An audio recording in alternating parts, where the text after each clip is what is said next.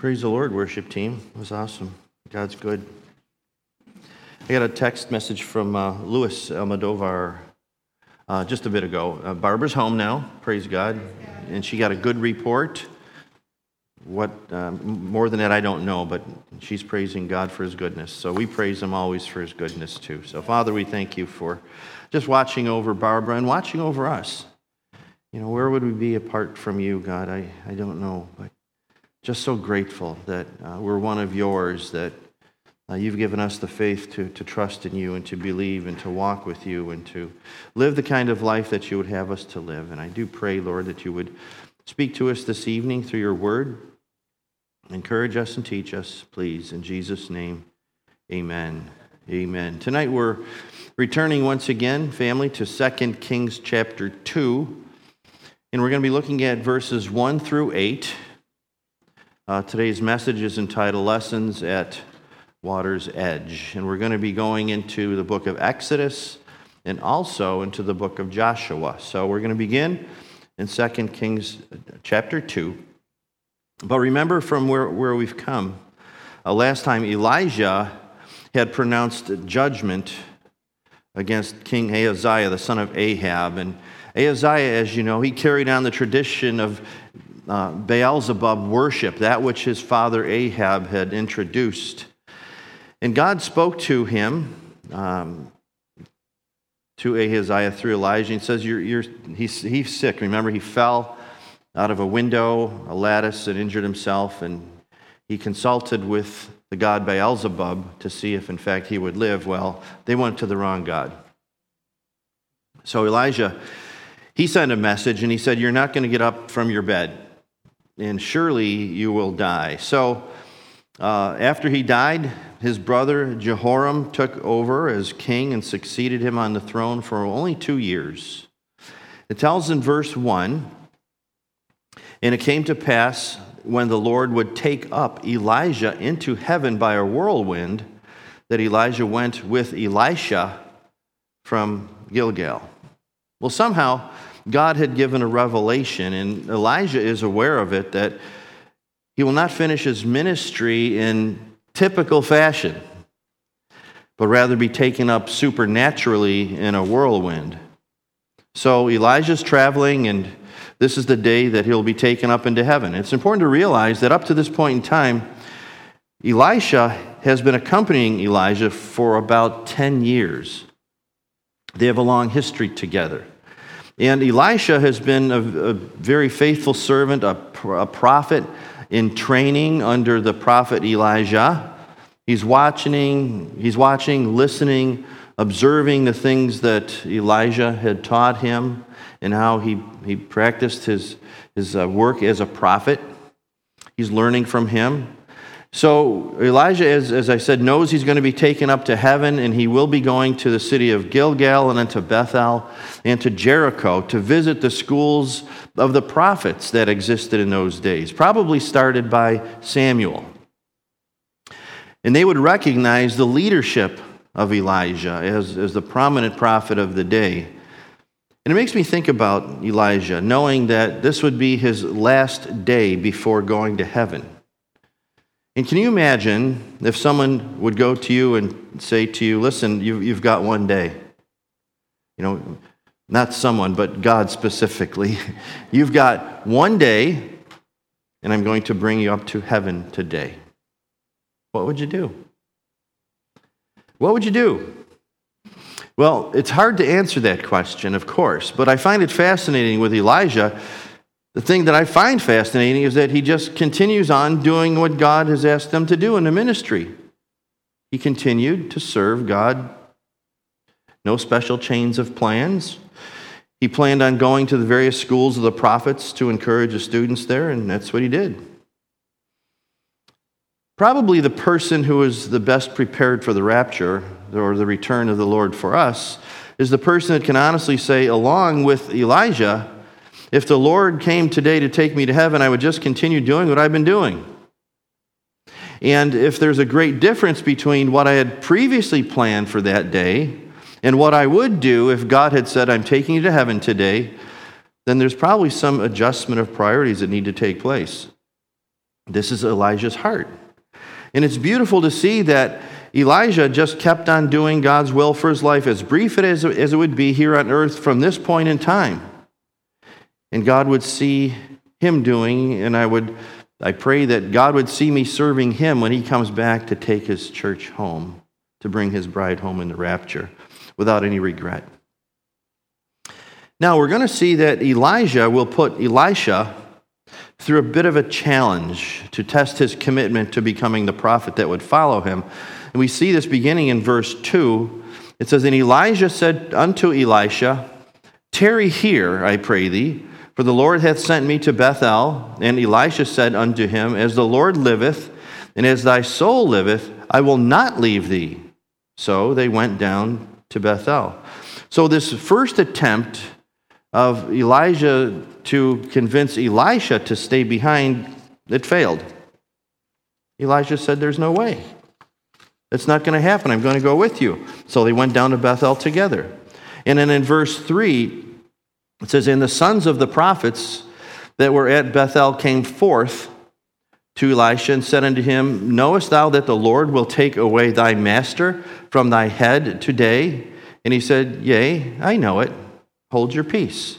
So they approached Elisha, not Elijah, and said, Your master is going to be taken away from over you today. And this must have saddened Elisha's heart, I would suspect, because they were very, very close. And he said, Just, just hold your peace. There's no need to talk about this anymore. And then Elijah said unto him, the, the second test in verses 4 and 5 Elisha, tarry here, I pray thee, for the Lord hath sent me to Jericho. And he said, As the Lord liveth, and as thy soul liveth, I will not leave thee. So they came to Jericho. And the sons of the prophets that were at Jericho came to Elisha and said unto him, Knowest thou that the, ma- the Lord will take away thy master from thy head today? And he answered, Yea, I know it. Hold ye your peace. So, test number three. Elijah said unto him, verse 6, Tarry, I pray thee here, for the Lord that sent me to Jordan. And he said, As the Lord liveth and as thy soul liveth, I will not leave thee. And they too went on. Then fifty men of the sons of the prophets went and stood to view afar off, and they, and they too stood by Jordan. So they make their way, these 50 men who are students, they knew something was up. It tells here in verse 7 that they just stood and watched to see how Elisha or Elijah would be taken up to heaven in a whirlwind. I imagine it would make quite a spectacle, wouldn't it? It would be quite, quite incredible to see. So they're just holding off. They're trying to witness what's taking place here. In verse 8 says, And Elijah then took his mantle and he wrapped it together. In other words, he folded it and smote the waters, and they were divided hither and thither. Don't you love the King James? Hither and thither. Well, it means here and there. So that the, the two went over on dry ground. The mantle was a symbol of God's anointing upon the prophet, a symbol of God's Holy Spirit and God's Holy Spirit's power that would be upon the prophets. So he smote the water, it would be divided, and so they could go through on dry ground. Now, this whole thing is intended by God to remind them of two great crossings in Israel's history. And this is where I want to direct this to tonight because there's lessons at the water's edge. And we'll get back into 2 Kings next week. But I want to talk about the Red Sea, the parting of the Red Sea, and also the Jordan River. So, if you would, turn with me to Exodus chapter 14.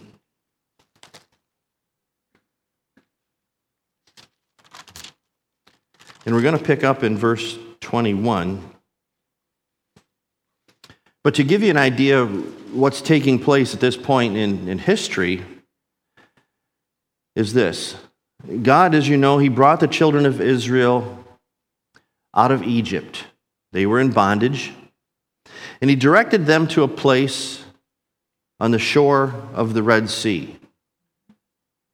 They were bordered in between a place called Pihahiroth, which, which means the mouth of the gorges. There's mountains and caves on one side. On the other side, Migdol, which is a fortress. On the other side, Baal Zephon, a city to the north and the east. And of course, the fourth side, which they're faced with, is the Red Sea. They were in an area with what seemed only one way out. And that one way out is the same way they went in back toward Egypt. But there's only one problem. The way out is rapidly closing off as the armies of Egypt followed Moses and the children of Israel, and they approached them with horses and chariots. But God said to Moses, and we'll see this in verses 17 and 18, it says, Thou shalt bring them in and plant them in the mountain of thine inheritance, in the place, O Lord, which thou hast made for thee to dwell in, in the sanctuary, O Lord, which thy hands have established. And the Lord shall reign forever and ever. I just read the wrong verses out of the wrong chapter. Let's back up here. verses, verses 17 and 18. It says, and, I, and behold, I will harden the hearts of the Egyptians, and they shall follow me, and I will get me honor upon Pharaoh and upon all his host, upon his chariots and upon his horsemen. And the Egyptians shall know that I am the Lord, when I have gotten me honor and Pharaoh upon his chariots and upon his horsemen. God said, I will be honored upon Pharaoh and upon all his host for this reason they will know that I am the Lord. So, in here, there's a hint that God is going to reveal himself in a very, very powerful, miraculous way. Well, as you might expect, I mean, if you were faced with an army behind you, a sea in front of you, mountains on one side, a city on the other, seeming no way to turn, they were afraid. Justifiably so. And Moses said to the people, we see this in verses 13 and 14. Moses said to the people, Fear ye not, stand still, and see the salvation of the Lord, which he will show you today. For the Egyptians whom you have seen today, you shall see them again no more forever. The Lord shall fight for you, and you shall hold your peace. The Lord wouldn't say, Fear not, if they weren't afraid. So, very clearly, the people were frightened. But he did not want to leave the children of Israel in a place of fear. So the Lord spoke through Moses, and I'm sure the words were for Moses too. He said, Fear ye not. Stand still and see the salvation of the Lord, for the Lord will fight for you, and you shall hold your peace. Those are good words for us. Because maybe there's some here tonight that are in a place of fear or anxiety some difficult situation in your life, maybe panic has set in, and the voice of the Lord that would speak to you is are these words, fear not. You see, the children of Israel, when they looked up, they saw the problem when really all they needed to do was look a bit higher and see God who was right there with them. And as they approached the shore of the sea, as God commanded, and God spoke to Moses, he gave instruction how to protect the people. And notice that God didn't say, I want you to fight them, for we're more than they are. God didn't tell them to run away. Moses, here's the battle plan. Just lift up your hands and extend your staff over the sea. We read this and we think, well, that's pretty easy command. I, I could do that. But when I think about Moses, when we consider his life up to this point in time, I'd suggest this that's out of his character. Remember, his character was to take matters into his own hands. He murdered an Egyptian, remember, who was beating an Israelite. Now, Moses, just lift up your hands. And I'll show you today that the battle is mine. It shows us something here about Moses. He's new, he's a new creation in the Lord. His former ways are former ways. And now he has new ways, the ways of the Lord. Moses, simply stretch forth your hand. Well, how about the people? You know, what might have been going through their minds? What might their reaction have been? Moses, you see what he's doing? What in the world is Moses up to? There's an army coming. They want to kill us. And Moses standing there with his arms raised. Well, let's read verses 21 through 31 and see how this progresses. So Moses stretched out his hand over the sea, and the Lord caused the sea to go back by a strong east wind all that night, and made the sea dry land, and the waters were divided. And the children of Israel went into the midst of the sea upon the dry ground, and the waters were a wall unto them on their right hand and on their left. And the Egyptians pursued and went in after them to the midst of the sea, even all Pharaoh's horses, his chariots, and his horsemen. And it came to pass that in the morning, the morning watch, the Lord looked unto the host of the Egyptians through the pillar of fire and the cloud, and the troubled the host of the Egyptians. They took off their chariot wheels, they drove them heavily, so that the Egyptians said, Let us flee from the face of Israel, for the Lord fighteth for them against the Egyptians. And the Lord said unto Moses, Stretch out thine hand over the sea, that the waters may come again upon the Egyptians, upon their chariots, and upon their horsemen. And Moses stretched forth his hand over the sea, and the sea returned to its strength when the morning appeared, and the Egyptians fled against it. And the Lord overthrew the Egyptians in the midst of the sea. And the waters returned and covered the chariots and the horsemen and all the hosts of Pharaoh that came into the sea after them, and there remained not so much as one of them. But the children of Israel walked upon dry land in the midst of the sea, and the waters were a wall unto them on their right hand and on their left. Thus the Lord saved Israel that day out of the hand of the Egyptians, and Israel saw the Egyptians dead upon the seashore. And Israel saw that great work which the Lord did upon the Egyptians, and the people feared the Lord and believed the Lord and his servant Moses. It's really an incredible story, isn't it? An incredible account. The children of Israel, it seemed as though they had nowhere to go. And sometimes, you know, family, we can feel like we're stuck too between a rock and a hard place. What do I do? What do we do? Maybe we ask a question, Lord, I don't get this. Why, why do you have me right here in this place? Or, Lord, why did you lead me here? It seems as though I, am stuck. I'm stuck between Pihahiroth and Migdol. I'm stuck between the sea and this army of Egypt and Baal-zephon on, on, the other, on the other side. Lord, why did you let me get to this point? Well, the answer to that and it's our first point. We're going to make four points. And the first point is we must see the need. We must see the need. You'll never see the power of God and know the power of God unless we find that we have a need for Him. Because if I can find a way out on my own, I'm going to do it. And because that tends to be the nature of the flesh, I would never experience the wonder of God's power flowing through my life and being manifested in my life. But if I find no way out, as the children of Israel, then I'll realize I can't do it in my own strength or my own energy. I need someone much greater than I am. Sometimes the only way to see God's power is if we're kind of hemmed in on all sides. Otherwise, I'll try to find it. I'll try to work it out. I'll resort to my own strength, my own plan, my own program. But God wanted to show his people his power. And he brought them to the place where they were forced to stand still and see the salvation or the deliverance of the Lord. You see, God puts people in places like that in order that we would find his power and see his power. The second point God orchestrates circumstances. God puts people into circumstances in order that we would see his presence. The children of Israel, they were desperate.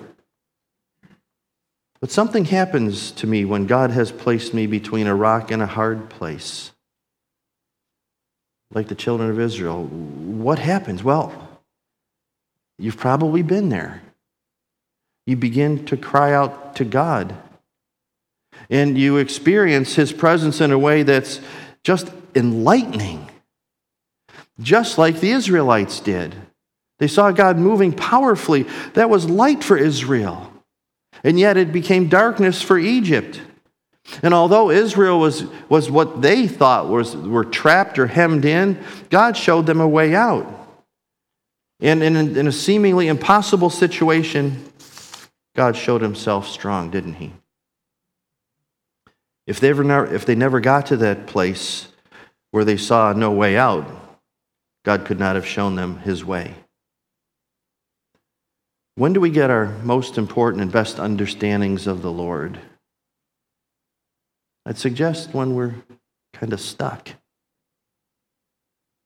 When we feel there's nowhere to turn, no place to look. And it's at that time, then, family, we need to look up and see God. You'll never know Jesus is all you need until Jesus is all you have. And we have a choice to make at that time. Choose one seek the Lord, receive his power and his strength, and know his presence, or I'm going to look at my circumstances. I'll see the army that's chasing me. I'll see the, the Red Sea, the fortress, the mountains. I'll panic and fear. And we have that choice, don't we? You know, Peter had that choice, remember? He's out walking on the water. He's looking to Jesus and he's walking, walking, walking, and then he realized, I shouldn't be walking on this water. And he began to sink. He took his eyes off the Lord. The third point God's doing something in those around you also. When we go through these things, God's not only doing something in us, He's doing it in others as well. And you see, there's a work that God wants to do in the sight of others because he wants to make himself known to them. Notice in verse 18 what God says the Egyptians will know that, excuse me, that I am the Lord. They will know. So, through your difficult circumstances, God is doing something in you that He wants to impact the lives of those around you with as well. And that's called a testimony of the Lord's work in your life. But sometimes we can ask a question. I'm one that asks a zillion questions, way too many questions. My wife just said amen. I don't know if you heard that. I heard it. but she's right. But the question might be Lord, why me? Why wouldn't you choose somebody else? Well, in the Gospel of John, when Jesus was speaking of the vine and the branches and their relationship to one another, he said this in John 15, 16. You have not chosen me, but I have chosen you and ordained you that you should go and bring forth fruit, that your fruit should remain. So there's a purpose in all these things that's much greater than I am. And when we go through these things, we can see God's power.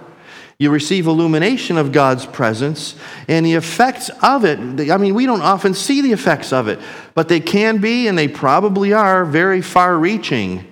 Because God will use your circumstances to not only bring fruit forth from your life, but to show others in your life that He is the Lord.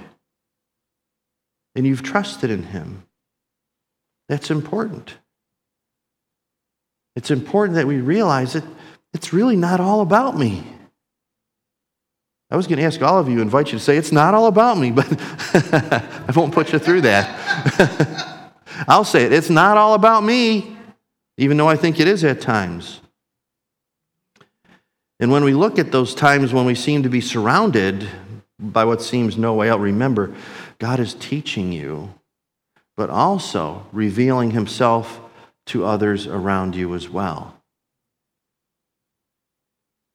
You might feel, well, I'm stuck in this job this difficulty, this crunch, whatever it might be, health problems. Yes, you are. And God would say, listen, let me unstick you in the way of my choosing and for my glory. So it's not only for you, but God is saying it's for me and it's for others. So, how do we respond in those times in our life when, when we feel like we're kind of hemmed in? Will I still glorify God? in that situation, in that job, in that relationship through this illness and this crunch? Will I continue to walk with God, even press into Him with more fervency, or will I kind of back off and fail to acknowledge that, that God is really here with me in all these things? He orchestrated this, He allowed this to happen. He wants to show me something, He wants to teach me something, He wants to teach others in my life something about this too. And we can say, well, gee, you know, I I'm going to walk away from this. Will I walk away like the Egyptian and drown in a sea of, of meaninglessness and darkness? I think of in John chapter 6 when Jesus shared the incredible truth when he called himself the bread of life, and apart from partaking in him, there is no life. What happened? Many disciples walked away from Jesus. They said, This is a hard saying. This is hard, Jesus. And many left. And Jesus turned to Peter and he said, Will you also go away? Are you going to bail out too? Simon Peter answered in John 6 68, Lord, to whom shall we go? Thou hast the words of eternal life. In other words, Lord, there's nowhere else to turn. There's nowhere else to go. I mean, it all relates back to the parting of the Red Sea, doesn't it? There, there's nowhere else to go. Who do we count on? We have to count on the Lord. And remember, too, family, when, when you go through things, the, the Egyptians, so to speak, they're watching you. The Egyptians in your life. How will you respond when God puts you in a hard spot or a place of discomfort or even a place of pain? And in that predicament, will you be an example or an illustration and a witness or model for those that we might consider to be Egyptians in our life? Are we going to follow God hard enough to His glory and to His praise so that others will see and question what in the world's going on with you and how can you possibly praise your God in a circumstance like this? And the answer would be My God is awesome. And He loves me. And He cares about me. And whatever He's doing in my life, in the circumstances, is to His glory in me and to others as well. In those times when you're simply hemmed in and trust in the Lord, He will part those seas for you. And you'll be ushered through. How's God going to do it? I don't know. I don't know. But when you reach the other side where God's deliverance has been realized, then and only uh, then will the Egyptians see that Jesus, Lord, in your life is all about Him. You see, the Lord doesn't exist for us, we exist for Him. We exist for Him, to His glory. So, what will be the outcome of those pursuing or observing Egyptians? Well, some will perish in a sea of doubt, right? They'll walk away. They'll call you crazy. They'll call you insane. They'll call you a lot of things. But there will be some that will know that Jesus is Lord. How do I know that? How do I know that someone will know? Well, very clearly, the Bible tells us in Exodus 14, verse 4 and 18, God's greater purpose, that they will know that I am the Lord. God said that. They'll know that I'm the Lord, and He wouldn't have said it if it wasn't true. Some folks will see that you didn't bail out. You didn't fall away. You didn't lay down or turn back. You stood strong in the Lord. You stood still and have seen the salvation of the Lord, and others will also.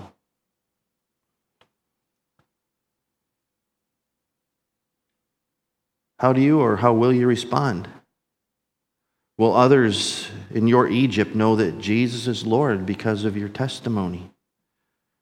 Will they look at you and say, on the other hand, well, I don't see they're any different than the Egyptians because there is no testimony.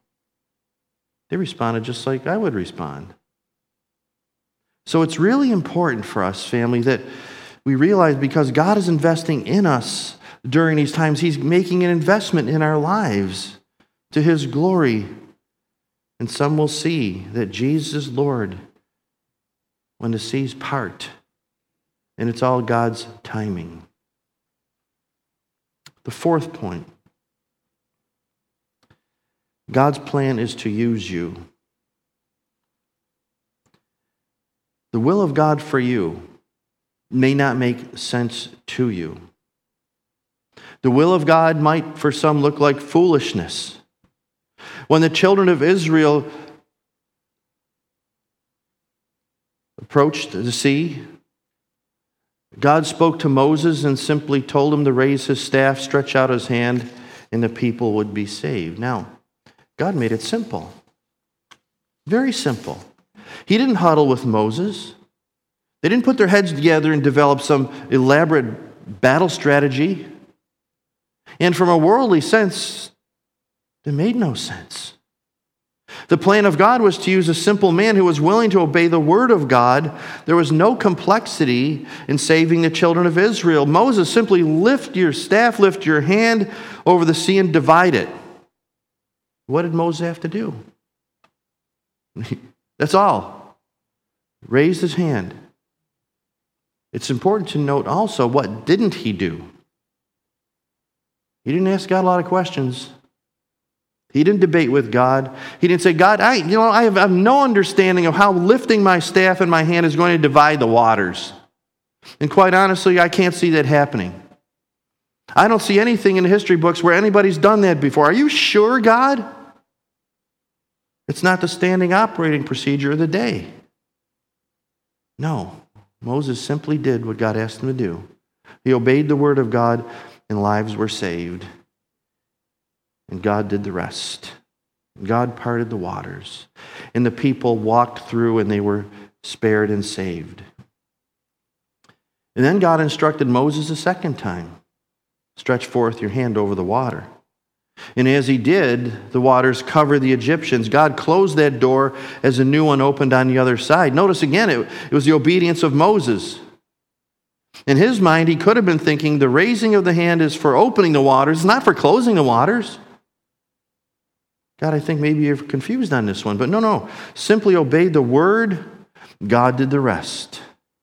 That's the first great crossing.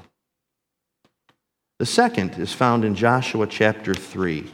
So if you turn to Joshua 3. And this speaks of the Jordan River.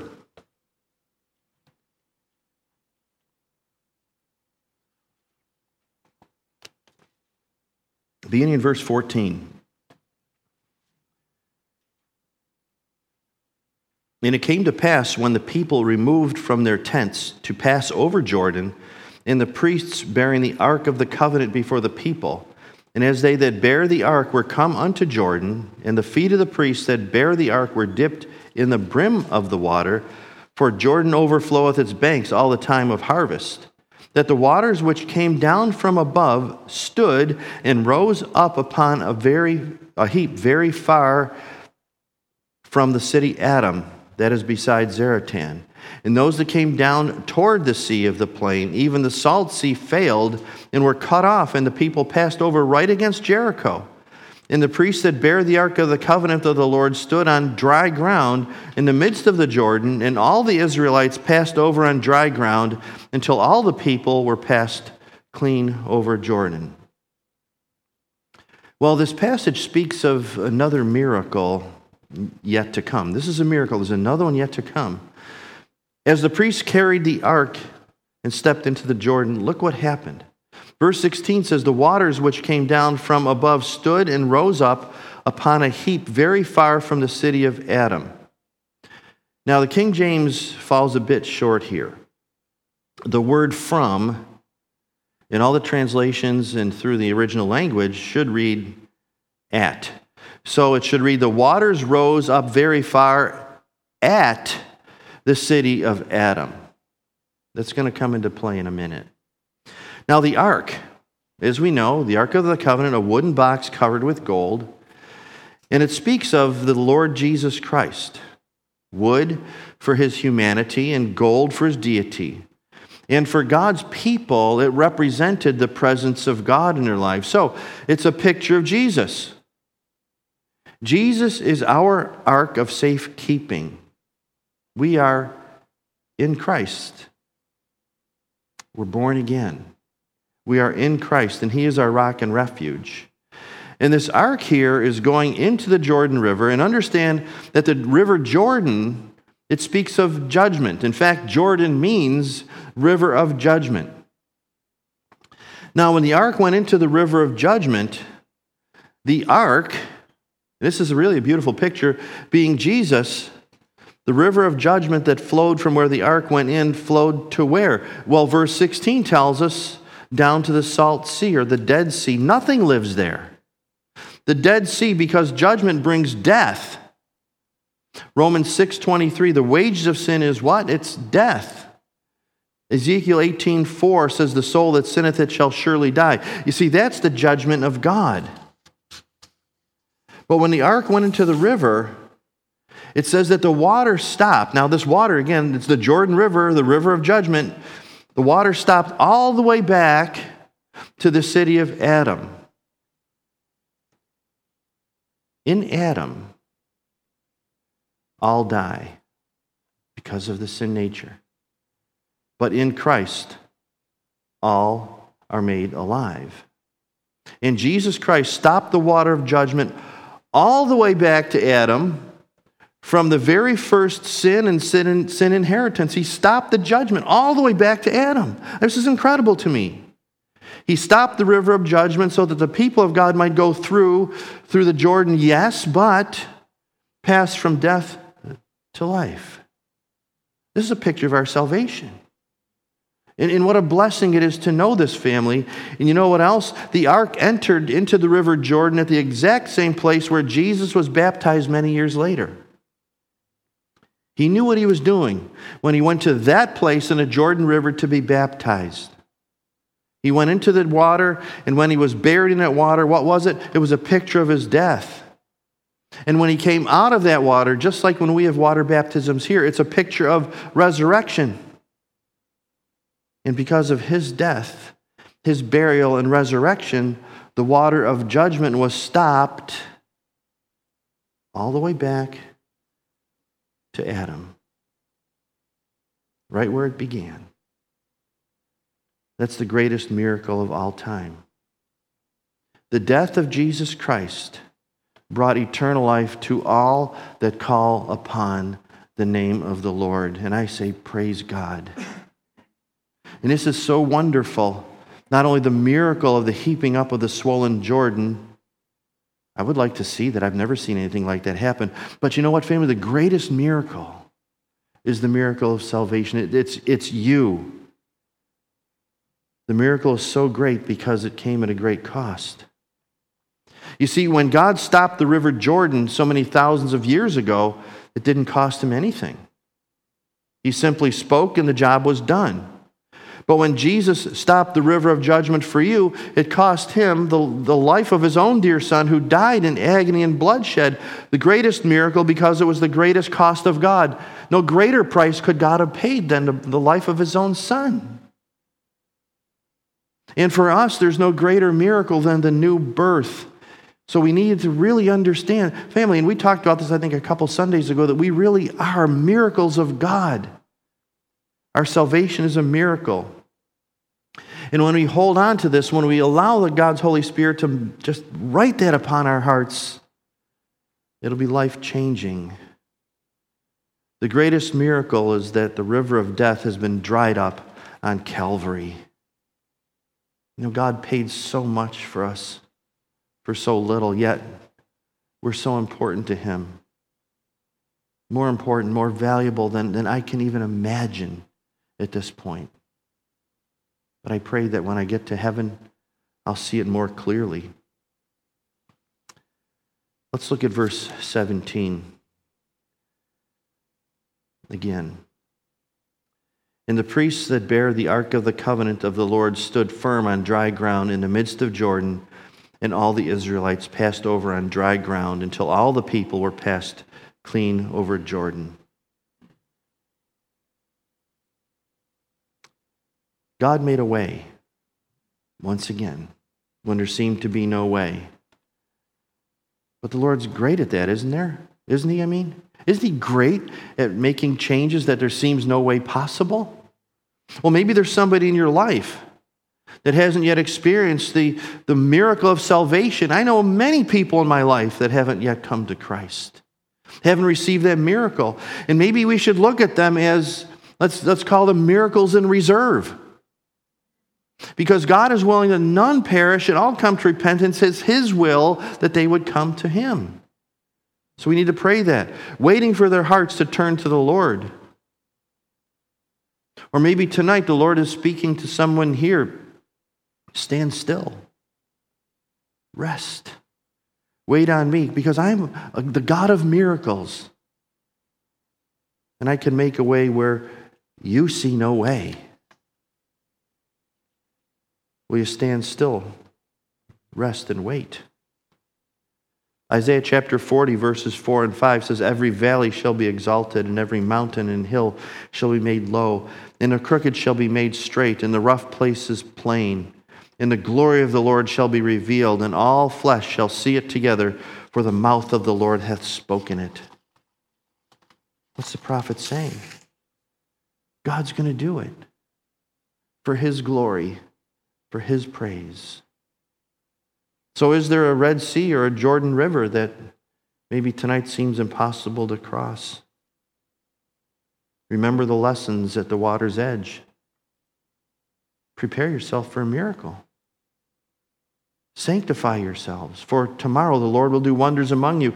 Joshua 24, verse 14 says, Now therefore fear the Lord and serve him in sincerity and in truth, and put away the gods which your fathers served on the other side of the flood and in Egypt, and serve ye the Lord.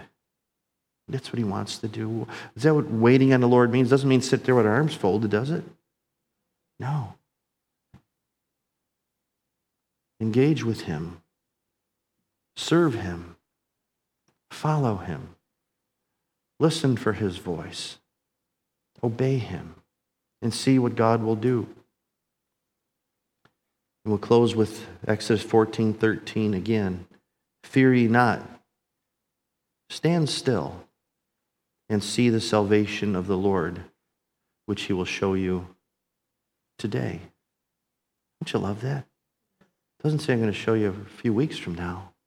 I'm going to show you today. God wants to show you something today.